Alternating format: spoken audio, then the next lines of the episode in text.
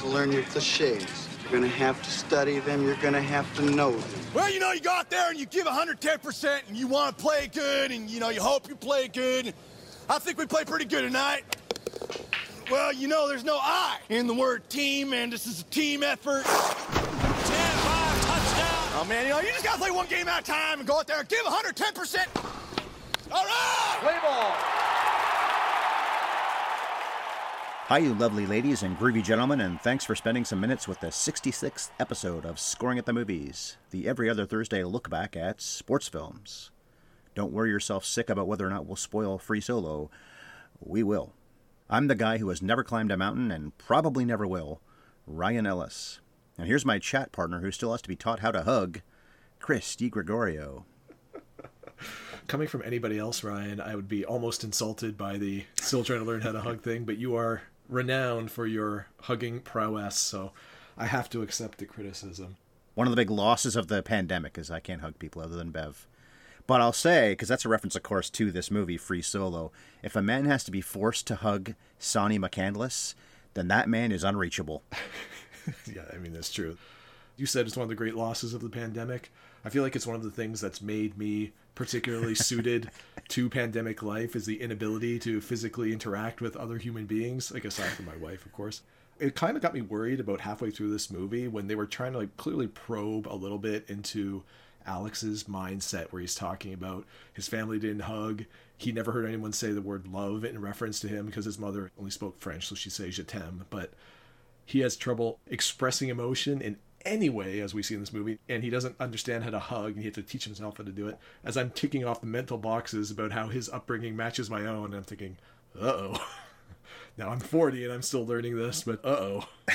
so I had a little sympathy for him, I gotta say. But yeah, he needs to put a little work into that communication skill set for sure. You have better emotional reachability than he seems to in this movie. And I think he does come a ways before it's all said and done because they get a house together. And I was just reading a few days ago because I wanted to find out more about this guy. There isn't that much online to find out, but they did get married just this past September. So obviously they worked out because that's three years, more than three years after the big climb in this movie, and they were together before the big climb. So I'm guessing it's about five years they've been together, maybe more.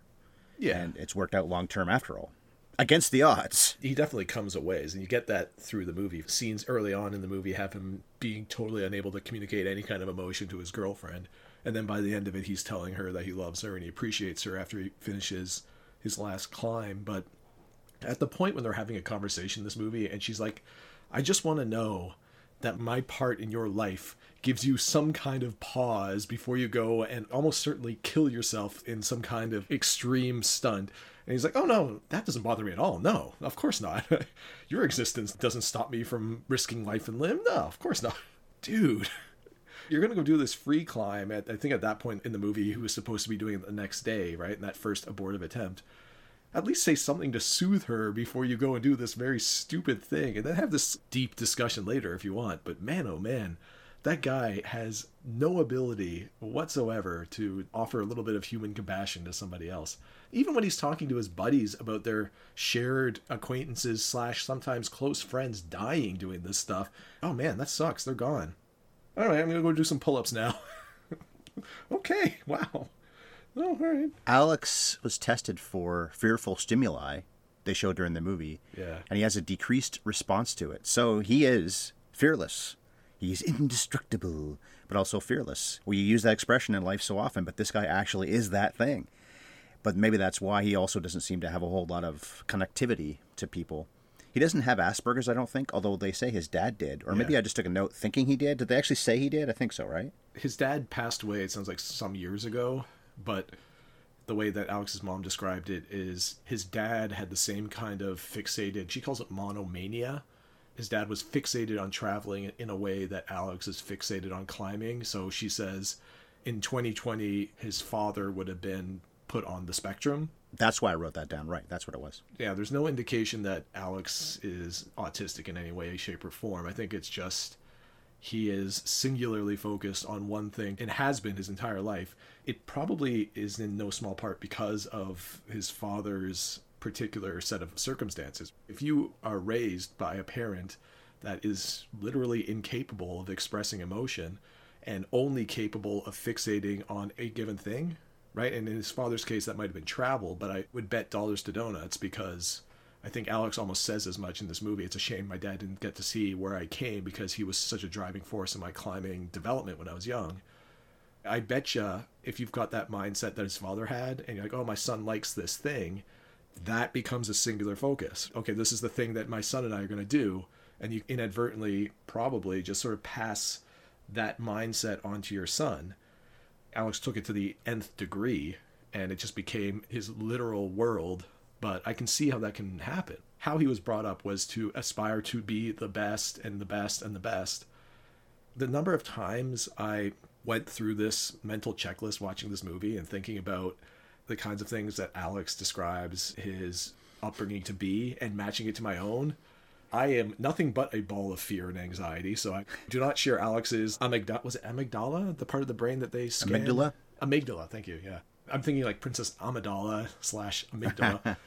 that has almost been exhausted by him doing so much crazy stuff over the years that it doesn't give him a thrill or fear impulse anymore whereas I'm the opposite. But I can sympathize with the messaging that he received growing up. I don't know about you, but I think it was very similar to what I heard my entire life. And my response to that was basically to want to like shrivel up and die when I was a teenager or early adult.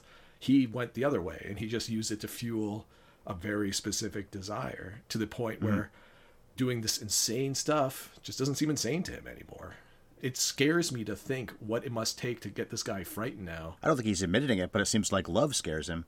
But then he did marry the woman, and he moved in with her during the movie. Marriage came many years later, but still. Oh, by the way, you didn't open a beer, but I see you just drank from one, and we're well into this anyway. What are you drinking there? My standard go-to at this point, anyway, Ebb and Flow sour beer. Okay. We got a little delayed going, getting off to the start, so I decided to beat you to the punch. Okay. So it was screened at several festivals, and then Death Wish was released by National Geographic, so that's why it's on Disney Plus right now. That's how we both saw it, and that was in the fall of 2018. It was a marvelous success because $29 million is a lot of money for a documentary. It was 109th that year. Black Panther is number one. Creed 2, which we covered like a year or two ago, whatever it was, was 28th. And it won the Oscar for Best Documentary. Pretty good choice. RBG was a nominee. That just recently got put on Netflix, so the one about Ruth Bader Ginsburg maybe was a more important, well, definitely was a more important movie than this is. But this was shot so well. It's a good story. So I have no problem with that winning. The audience seemed to like it. And it also went six for six at the Emmys. All six nominees for the Emmys, it won them. And the critics liked it. 97% of them said, yeah, for an average of 8.2 out of 10, and 93% of audiences. That's pretty great for a documentary. And we've covered, what, four now documentaries over the last couple of years alone. Each of them have been pretty good. I wouldn't say this is my favorite, but this is easily the most impressive from a technical standpoint and the best looking. The first time I saw this movie was on an iPad on a plane with Bev when we were going on vacation, and it was still great to watch it. We saw Meru that way too, the other one that Jimmy Chin, the co-director, did with I think his wife Elizabeth Chai Vasarhelyi. I believe they did that one as well together. They're married, the co-directors and Oscar winners. So we saw both these movies in the worst way you can, which is a tiny screen. But then I got to see this on the 42-inch TV upstairs last week, and it's much better that way. This would have been a hell of a movie to watch in IMAX Maybe it was released that way. I don't know. I assume you liked it, right? Oh yeah, I like this movie a lot. I think it does a lot of things well. As you said, the technical and cinematic aspect of it is just stunning. But they don't do a lot of talking about Jimmy's personal life, and I would guess. You mean Alex, right? You said Jimmy, but that's the co-director. Yeah, yeah. Okay. Jimmy is on screen. The co-director, the Asian guy, is on screen quite a bit. He's probably the second lead. Well, no, Sanni is. So you meant Alex anyway. You were saying before I get there, I wanted to ask you: Did you say this movie was titled Death Wish? I called it that. Oh, okay. I was, I was hoping that's a fake name I gave it. Hey, Ma, can I have free solo of this mountain? no dice. This ain't over. as soon as you said that, I'm like Charles Bronson's free climbing El Capitan just went screaming through my head, and I couldn't stop it, so I had to say it. Fair enough. No, that was my made up title for it. I mean, it makes perfect sense one of the things I appreciated about it was the attempt to delve into his psyche a little bit to try to examine why the hell would anybody do this? Because your instinctive reaction, I think, as a viewer, is to say, well, you're a nut job. You're asking for it. You're asking for it. Something's wrong with if you. If you die, it's not a tragedy. If he dies next week and we find out, I'll feel bad for his now wife and his friends and family and his fans, but it's not a tragedy if he dies. This is so optional. He says exactly that, right? If I die, But he says it in the most callous way possible when he's discussing past relationships or past friendships. And they say, Oh, you know what? If you die, I'm going to be so morose and broken up. And he says his internal monologues, No, you won't. You'll be sad for like two seconds. You'll go meet somebody else.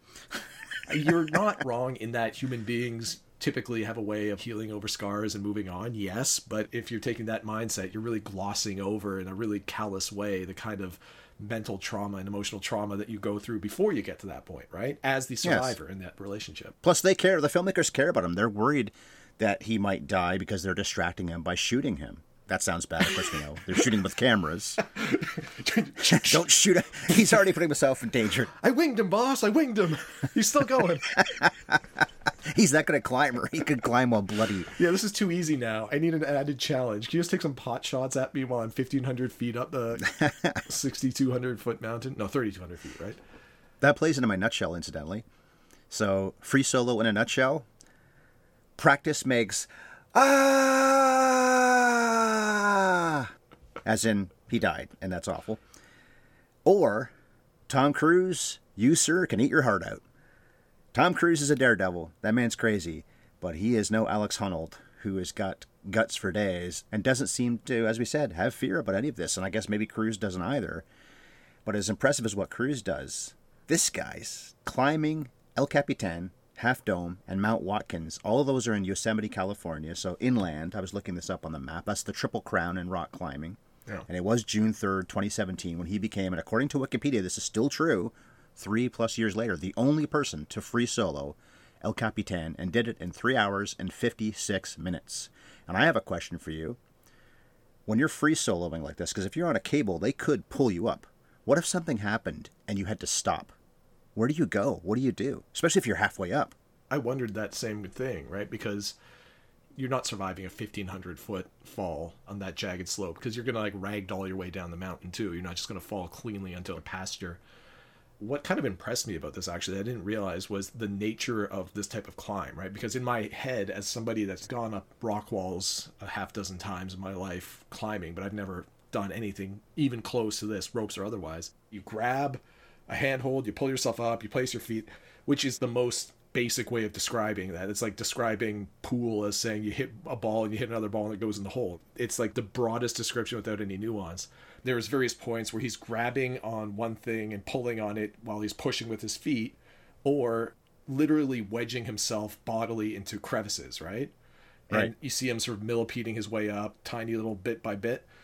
I would imagine that the best case scenario that you just described is that you're near one of those crevices, and if you blow out a knee and you can't put pressure on a leg, because you need all four limbs, or you're not getting up this mountain maybe you can just sort of shoehorn your body into one of those crevices in such a way that you can just sort of remain there until somebody can either belay a rescue party down or I can't imagine they can helicopter it's too close to the rock face, right? Right.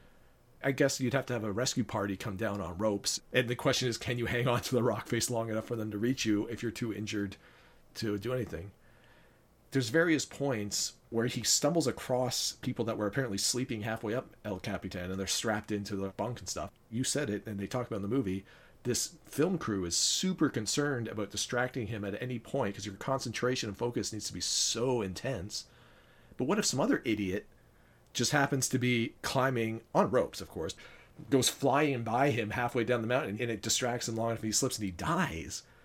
Or if a bird gets startled and yep. flies by your head, they do put it into some very concrete terms, right? It's like trying to have a gold medal Olympic level performance every time or you die. That's how good you have to be. It's almost nauseating to me to think of it like that. The barest slip up and you're done. It's well, bananas. Well, you talked about a minute ago wedging himself into a crevice or something like that, or even just a tiniest little area. That could certainly help if it was a matter of I have to buy time because I have to stop because I'm hurt or something. But the thing I just thought of a second ago, when you talk about distractions, is even the film crew doing the best they can not to get in his way or distract him. What if one of the drones, because they had to have used drones in this a lot. We see guys hanging off the mountain that are holding a camera, so there's plenty of that for sure. But they must have used a bunch of drones too. What if one of those malfunctions and you want to get close mm-hmm. to him for the shot? You know, he would want that too, and then suddenly it bumps him or hits him or whatever. His focus is probably such that that wouldn't make him fall. But nevertheless, these are all factors. It also plays into what I've said before about how I like documentaries. I always have. Big fan. Well, at least I have for maybe 10 or 12 years when I met Bev, 10 years ago. We've seen lots of documentaries at festivals. You and I have now covered so many documentaries for this channel. But the minute you turn the camera on something, you're going to change what it does. Even if it's an animal that has no idea what a camera is, it might react differently. It probably will react differently.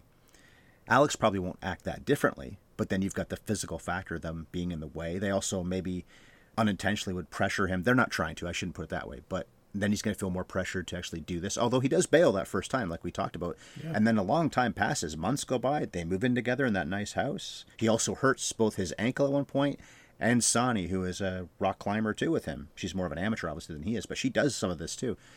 She messed up with one of the ropes, and then he fell, hurt his back, and he even says in the movie he thought about breaking up with her, which at least is honest, but pretty harsh. But he does try at one point and doesn't keep going. So obviously he doesn't feel pressured to do this just because a movie's being made about him. There's actually a scene with the filmmakers, and I think they express this, at least in their body language. But it's also relieving as a viewer to almost see him do that. It's like, oh, I'm 400 feet up, but I'm just not feeling it for whatever reason, camera crew or otherwise. I'm going to call it rather than get another 1500 feet and realize that I'm just not mentally there and then I'm screwed. He might be a little, by our standards anyway, a little crazy maybe, or he's lacking some basic fear instinct that most people have. Well, we know he's lacking that instinct, yeah, because they tested him. But he's not suicidal anyway. No, I wouldn't say that. I don't think that. This is like that concrete proof of that it's funny that you mentioned the mere act of watching him changes his behavior. It's true. It's actually like a law of physics that watching particles changes the way they behave. It's true at a very microscopic level, but it's true of human beings too.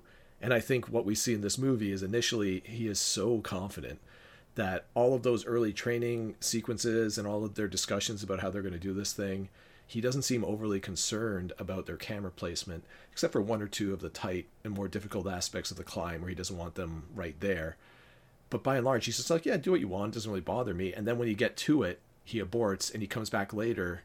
He realizes having all these people around it just changes the way I feel about it and the pressure that's involved. And so when they come back and they film it the second time, they do have drones, but they're not as tight to him anymore. They have cameras, but they're at a distance and super telescoped, like a six foot telescopic lens on those things. And I think they had one or two guys on the mountain ridge as well it sounded like they were kind of hidden around corners where they weren't in his eye line or anything, or he wouldn't know that they were there. They clearly came to the realization that as much as he might be an epically confident and capable guy, for something that is so difficult that no one's ever tried it or successfully tried it before, even for him, that added little bit of pressure was just too much. It tipped the scales too far. It was just mm. too much pressure. So it's an interesting character study. I felt almost as bad for the filmmakers themselves as I did for, well, maybe not quite as bad as I did for his girlfriend, but watching some of these guys just be mentally anguished, what do you do? You feel emotionally and morally conflicted because what if you're the driving force to a friend of yours dying because he feels he has to complete something that is uncompletable, perhaps, and he dies as a result? You'd feel guilty whether you should or not even if it's not your fault at all, you'd still feel guilty. I would. would. I guess all of them in one way or another have to be rock climbers too. Jimmy, of course, is because he's in Meru and directed it and all that, like I said. But they become rock climbers whether they were when this started or not, because they're literally on the rock as well. They're all cabled in, but still, they're on the mountain themselves, which is a bit of a danger for them too. They don't ever address that. But it wouldn't have been stunning if one of them got hurt or worse. Tommy Caldwell's in this movie. He's an acclaimed climber. We see him on camera here and there. I think he's still alive. Obviously, Alex still is. I had to look that up, but he is. They are. He's 35 now, so I don't think he can keep doing this forever. I don't think you can do this when you're well into your 40s, but he is married, so maybe he's going to. I don't know. You think he ever will pull back from doing this kind of stuff if he wants to? He doesn't seem like he, he can. Yeah, he's a little bit obsessed. I think this is just a person that doesn't know how to experience life without pushing himself to the utmost limit of what he's capable of you see him smile, basically the only genuine smile I think in the entire movie, when he's at the top of El Capitan after completing the solo climb. If you need that in order to feel true joy, right. what do you do? I'm sure it's a lot like professional athletes, and not even from the competition perspective, I don't think, but just from the adulation perspective. the adrenaline and dopamine rush of having this many people interested in you and rooting for you and then it's all gone mm-hmm. what is that like the difference is you can i guess pursue other things you still have an avenue to be in the public eye maybe it's not as intense a need depending on your personality. I don't know but in this case it's literally life or death when he's doing this stuff. So if you keep having to push the envelope all the time eventually the envelope is going to push back. You're just going to be done. And that's why you see this litany of people that were his colleagues in free climbing free soloing anyway that all just died. And i'm sure there are people that do it with some regularity and have survived to the point where they give it up it's just a question of when not if you're going to die doing this thing if you keep doing it indefinitely Yes. As you get older and maybe you do start breaking down a little bit and all those kinds of factors. It does remind me of that line in another movie we've covered. Not really a sports movie either. Well, this actually is obviously an athlete, but it's not a competitive sports movie the way we think of it baseball, basketball, football, hockey, boxing, on and on and on. But rock climbing is a sport in its own right. Rounders is what I'm referring to, though. The line Damon has in that great voiceover where life is on the wire, the rest is just waiting. And that may be a fitting choice of words for this movie in a way because that expression applies, but there are no wires with his famous climb. Although he does climb with ropes and cables and all that kind of stuff most of the time, by the looks of it. He practices the thing. This is a movie about both science and art. There's obviously an art to what he's doing and a skill that he has that not everyone can possibly have. But the reason why you practice and practice and practice until you go, ah, hopefully you never go, ah, you practice it so much. So when you're getting on the mountain, it is a matter of, okay, this goes here. It's like putting together a Lego set. oh yeah So there is an art, of course, and a talent that most people will never have, even if they want to have that talent. But you also do apply a certain amount of muscle memory and science to do this because you practice the climb on cables, I assume the entire thing, probably many times. 100% many times. You see the notebooks where he's sketching the handholds that you need at various points. He's writing down, and you can see him with his body miming out the motions of himself climbing up the face as he's writing these down. The whole climb from start to finish is choreographed. And if you looked at the rock face as he's climbing it, you can see little chalk markings at various points. Because some of these things are just the tiniest little edges that if you're Yeah. just looking at the rock face, you wouldn't be able to see. So they use the chalk to kind of highlight it a little bit. Now, whether that's him or a series of climbers, and this is an established climbing path, I don't know. But it is. It's 100% choreographed. And there's a lot of things that I think this movie does pretty well. And one of them is to try to rationalize to some degree what they're doing, in that, yeah, it's super dangerous. And we are all experienced climbers and we acknowledge it. And none of us would try to do it. But at the same time, it's not just him waking up one morning and saying, yeah, I'm going to go free climb El Capitan because I feel like it. It's years, literal years of preparation and practice and study that go into it even that Tommy Caldwell guy that before Alex was a well known climber, I guess Tommy was his predecessor to some degree. Hearing him talk was interesting because he had that kind of moral conundrum, right? This is a very good friend of mine who's going to do something that I think is just crazy, but he's going to do it. And if he's going to do it, am I better off helping him and watching him die knowing I assisted in that or letting him do it, watching him die and thinking, oh, maybe my help would have been the difference maker? Can you imagine being in that position? No. It's so crazy. It would be tough to think about if it's just a stranger asking you for help. But if it's somebody you care about and you know, and they're asking you for this assistance and these are the circumstances, what a crazy moral knot that ties you in, eh? If you were to come to me and say, hey, Chris, I'm going to go free base parachute dive off of the CN Tower and I want you to train me over the next six months. I'm going to do it, but you may as well train with me like Rocky montage style. I'd be like, nah, no. And you're like, all right, I'm going to go do it anyway. And then I watch you plummet to your death. It's nuts. Yeah, it's lose lose for the friends. Yeah, if that exactly does happen to him, if he does die or even gets badly hurt, just like it is for Sanni, because she obviously loves the guy. She's with him for however long it is in the movie. I think it's maybe supposed to be years. It's certainly many months. But when she leaves, it does feel like there's a little bit of manufactured drama. I don't think she's faking that she's upset, but I wondered at one point in the middle of the movie, which is like most movies, the weakest part, because you want the setup to be excellent, and it is, and you want the climb to be the ending, and it is, and it's great. But the drama in the middle between the two of them, I buy it. I'm not saying they faked it. I guess I did say they made it up. I just meant it almost seemed like it was a it really happened type thing, but then they made it look like it wasn't quite that way, if that makes any sense. But Sanni leaving seems to be legitimate at the same time. She just can't watch him maybe kill himself. You said what you would do if I decided to do something stupid or another friend, what have you. But what if it was your spouse? They're not married, but they might as well be. That's a whole different thing because it's like in Rocky 2 when Adrian's upset and Paulie is yelling at her before she goes into labor. I love him, you don't. You can walk away. Same kind of thing here. Sanni is Adrian and Alex is Rocky. Are you talking about her leaving before he did the first attempt or the last No, she leaves before the last attempt, or the I guess the second attempt, the successful one. And that might have legitimately happened that way, but it felt to me like that could have just been something that they made it seem like. Because documentaries, I wouldn't say are dishonest about this, but you edit them like you edit any other movie, and something that didn't happen literally then. I love The King of Kong, one of my favorite and certainly most enjoyable documentaries. That is fun. But I've heard since that that story was really not what we saw. Yeah. Billy, whatever his name is, Billy Mitchell, is not that much of a dick. He seems like he is in the movie, but that's a good film for you, I guess. I'm just wondering if that's necessarily how it all went down. The relationship is fascinating, though, because he is with this girl who seems like she could be a Hollywood actress, a supermodel, whatever, tomorrow. She is so attractive. Before we started recording, we talked about how I watched the Oscar clip. It's pretty dull. The speech is boilerplate. But Elizabeth Vasarhelyi, Jimmy Chin, and then the other people all go up on stage to get the Oscar together. And Sanni is stunningly beautiful. The director, Elizabeth herself, she's a beautiful woman too. But he's out of his league, even though he's a cute guy, Alex is. And he's also alienating her.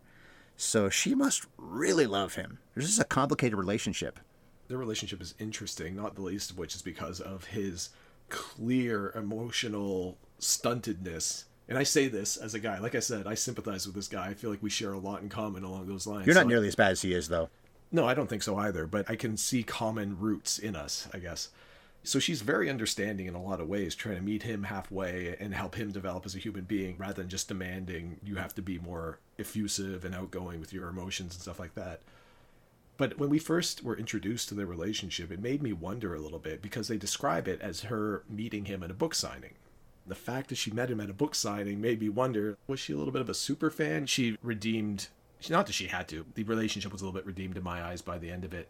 I never got the impression, even when she left, that it was out of anger at that moment anyway. There were moments in the movie where he's clearly made her mad, and I think not as often as I would expect given how he behaves sometimes, but at that point, it was just like, I can't watch you do this, or maybe she had to go somewhere. The first time he went to climb it, she was in the van in the park because he walks back after he gives up and she's there. The second time she leaves, she's like six hours away or something. I don't know if she was just going back to their place in Vegas. Well, speaking of money, Vegas, I wondered how he got his money to live. Now, he lives in a van through so much of this movie till they get a house together. I live in a And apparently for 10 years. down by the river. I wrote that note down too. I live in a van down by the river. Chris Farley, live on. But anyway, I wondered how he made his money, and according to what I saw online, it's through sponsorship. Now he doesn't need much money to live when he's in a van, but it is souped up, and he does have to eat, and he has to do some things. He has to pay for the cables and whatnot that they use when they're not free soloing. So I guess it's just that. But he also needs so little that I guess he can live on a matter of a few thousand dollars a year, whatever it is. And obviously through this kind of fame and this movie and everything, an Academy Award that it got, like he didn't get the award, but still, he must be set.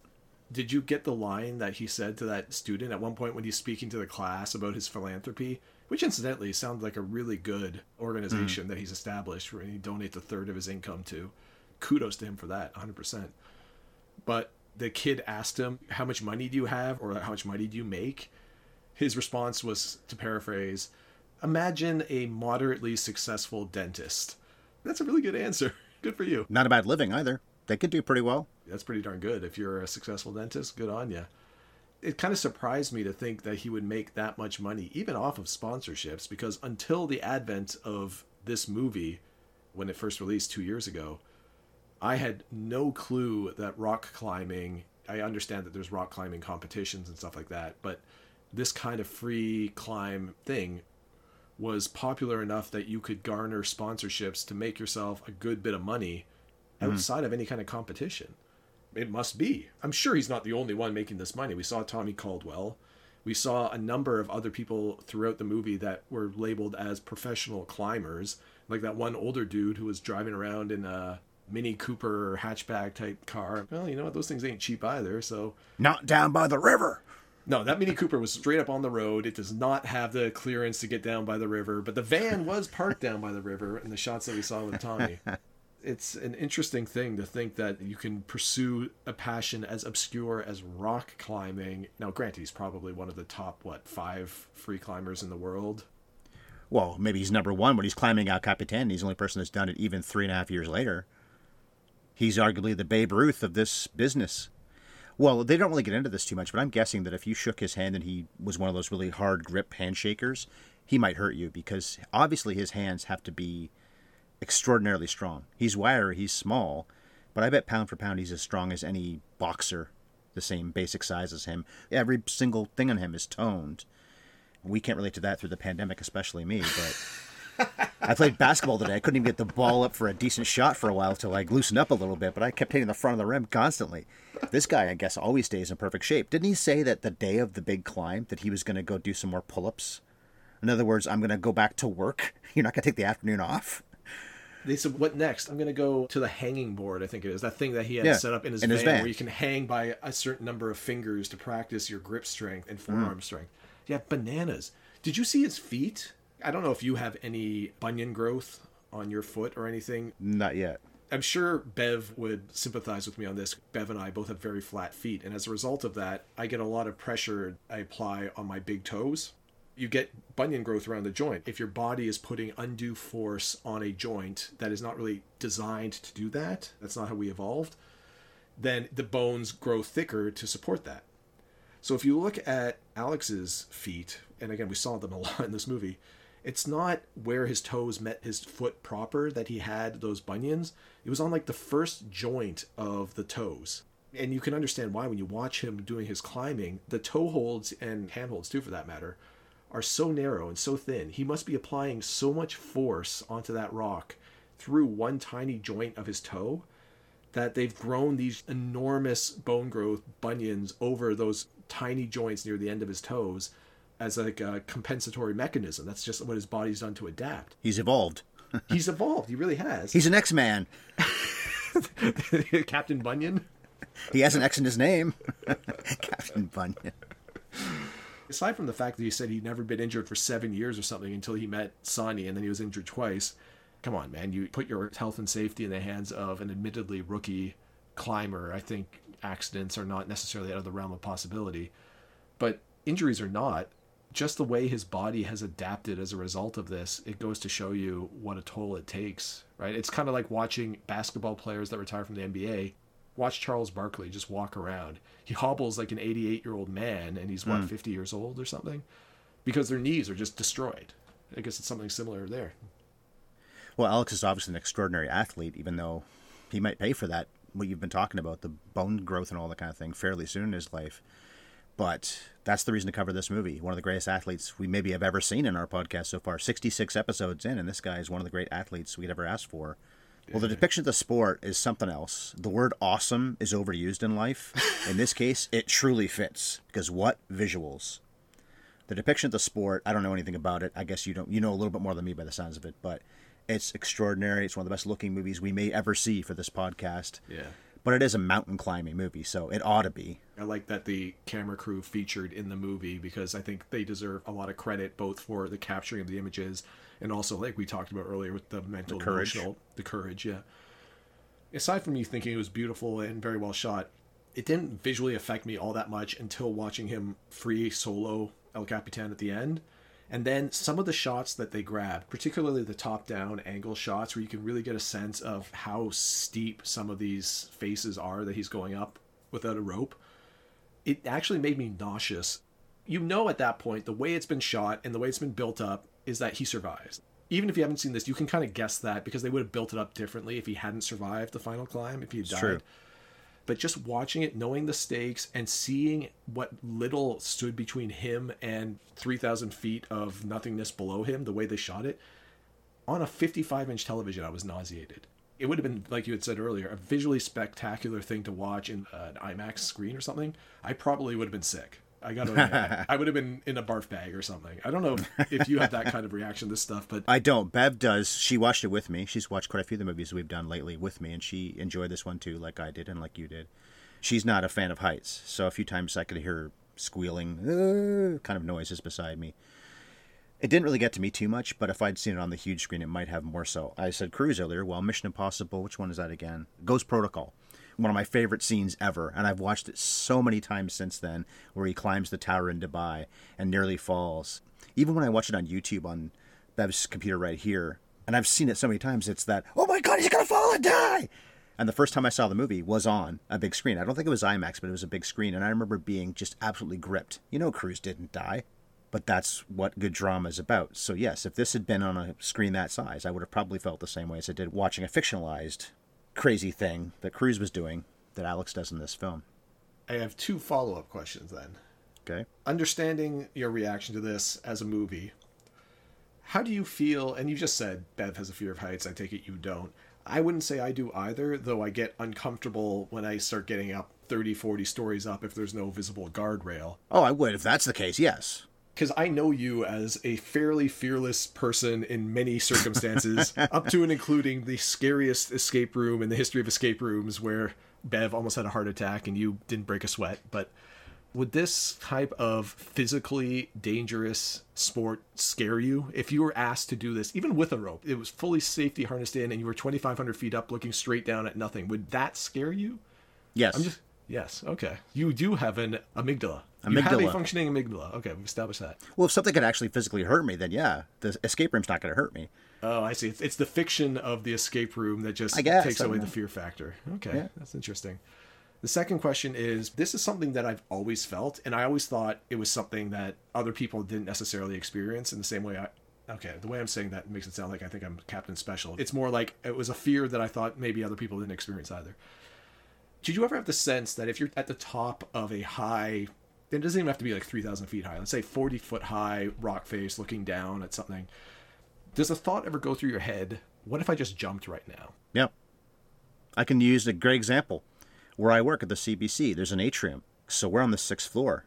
That's quite a ways up. I guess that's probably basically 12 stories because I think every single level is about two stories. Anyway, whatever it is, it's a long way down. When I go on the fourth floor sometimes, it feels like you're a lot closer to the ground and yeah, so every once in a while I'll lean over the edge and just look and see what's going on. And it's not like I'm ever going to do it or have any desire to, but that flash in your head of, oh God, what if I just slipped? Yeah. Or if there was a chair here and I stood on it for some reason, or if I did have a crazy notion to say, I don't want to live anymore, it wouldn't take anything to die because I would from that height. That was the other thing about this movie that kind of, again, not nauseated me in the same way that that final sequence did, but made me a little bit uncomfortable is even when they were climbing with ropes after they're done at the top of the mountain, Alex or sometimes all of them standing at the edge looking over. Good lord. And it's not even a suicidal thing.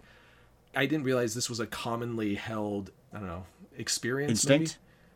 Maybe? Instinct, I think it is probably yeah. for people. Not that you want to do it. I don't want to do it. But I've thought about how easy it would be. I guess because I'm a movie fan too, you picture what would be an effective movie scene. that would be one way to do it. Have somebody who is suicidal in your movie, and for whatever reason he just says, okay, or she, bye. And they just go over that edge, and you just see them go. And then, of course, you depict that they actually fell stuntmen and all that kind of thing. But I've thought about that before. It would be a fascinating. It's probably been done in a movie before, but just how simple it would be. There's no big drama to it.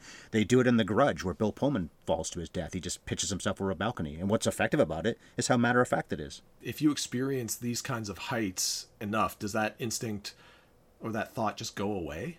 Maybe it does. It just becomes blasé, and you just don't even think about it anymore. I think it does. Those guys that used to, and probably, I guess they still do, when they make skyscrapers, they don't have, I don't think, wires on them. You see pictures of the guys in the 30s building the Empire State Building. I guess the idea too is you don't look down, you stay focused on what you're doing, but then all it takes is a strong breeze or you misstep. Bev gets freaked out when I get on the ladder to set the Christmas lights, which we did just yesterday. And that's not that far. I'm not going to die. I'd be hurt. I'd probably break a leg or tear something up if I fell. There you go. You it's asked me about heights. Ladder. right. Well, it's also what is it? Maybe six feet in the air beyond that because it's steps uh, up to our front door. So yeah. I'm decently high in the air and don't have very good grip necessarily, but it doesn't scare me. I don't really think much about it. I'm fairly careful, I think, too. What about the? Well, I think I already said the people in this movie. We talked about the score factor. It's not a movie that's inspirational that way, but no. just the people themselves, the two directors, the two main stars, Alex and Sanni, across the border, beautiful, gorgeous people. This might be the best looking movie we've ever seen, in that way too. So the camera work, but also the people in it, especially the girlfriend. Wow. If nothing else, it made me feel even more guilty about the way I've lived my life in 2020 than I already felt because everybody in this movie is just crazy fit. And apparently, even his mom, who doesn't really factor into the movie, but we see her briefly in one interview and is a climber too. Yeah, she's the oldest person to ever climb El Capitan. Mm. Not free solo, but to climb it, period. With yeah. ropes. But yeah, 66 years old or something. I've been using the general 2020 crappiness as an excuse to really let my physical fitness routine go, but this movie just hammered me over the head with how fit all these people are. Dear God. And we released this episode in December when people are going to be eating more than they already probably have been because it is the holiday season. Merry Christmas. Happy Kwanzaa. Happy Hanukkah. Well, I'd give this movie an 8 out of 10 for sure. I could even go higher than that, except I don't really care about the sport that we're watching in this. I'm never going to do it. I can yeah. respect it, but it didn't really draw me into what he's actually doing in the sense of, ooh, I might want to do that myself. But it's a very well made documentary. What do you think about the score? Documentaries, to be honest with you, are harder for me to ever want to score than actual movies because inevitably the director has a very specific message they're trying to get across. And I think this one does very clearly get across how difficult this free solo was and all the planning and difficulty that went into it. As much as we've talked about Alex, this movie also does a good job of demonstrating how intelligent he is. And I think you kind of touched on that when you were talking about this being as much a science as it is an art. I don't think it can be overstated because it's not an easy thing to try to put into words this kind of impulse. Like, how do you explain this kind of drive, almost suicidal impulse that he seems to have? To capture whatever essence out of life that he's trying to capture. If I had that urge and I was trying to explain it to you, I don't think I could do it. He does a reasonably good job of it, and it just goes to show you that he is quite an intelligent guy. Yes. He's well spoken, he communicates well, he's got a lot going for him physically, mentally, and otherwise. Maybe not so much emotionally. Although his relationship is in his favor. Good on him. I think eight out of ten is probably fair. Much like you, it's not like this movie made me want to do the sport. If anything, it made me realize even more so that I am not made for this sport. It is not for me. I'm a tall, gangly guy, so it should be. And like I said, I've been indoor climbing a few times. I'm reasonably okay at it, but good lord, the things that you see these people do, and the level of fitness and endurance that guys like Alex, and admittedly the top of the heap in this kind of realm, right? But still, I could never aspire to do that. Certainly not at our respective ages now. I don't think we would ever get anywhere close to this. But man, maybe in 2021 I'll try to do something a little bit more physically demanding. Get it back at least by the back. summer. I may as well just wallow out the year at this point. Hey, we got another month going. Let's just see it through to the end and then purge clean in 2021. New Year's resolutions. Well, this movie is so active, and next movie we're going to do is very sedentary. It's also going to be released on Christmas Eve although this is not a Christmas movie. But we're doing this movie because we've noticed the recent hubbub about chess because of the Queen's Gambit, which Bev and I watched in about a week. We don't usually get through shows that fast, but we did with that one. So in two weeks, we'll stretch the boundaries of what a sports movie is again. Rock climbing, sort of, in this. Well, that's a sport because he's a great athlete. But anyway, we'll stretch those boundaries with Searching for Bobby Fischer, the 1993, I don't know about classic, but pretty good chess movie with a lot of good actors, many of which we didn't know at the time. I proposed searching for Derek Fisher, but you, not being a Lakers fan, kiboshed that immediately. Went with Bobby Fischer instead. Derek's easy to find. He's on ESPN right now. The Academy Award winning short. We look for him. We found him. Okay, well, I'm on Twitter at MovieFiend51. Chris is at Scoring at Movies. And of course, you can find us anywhere, pretty much, where you get podcasts. Wherever you found this one, you'll find the rest, all 66 now. Or, of course, we're on Podbean. That is our provider.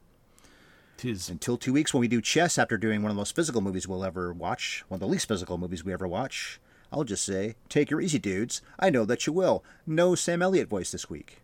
Oh, maybe there'll be a little bit of at the very end. Take her easy.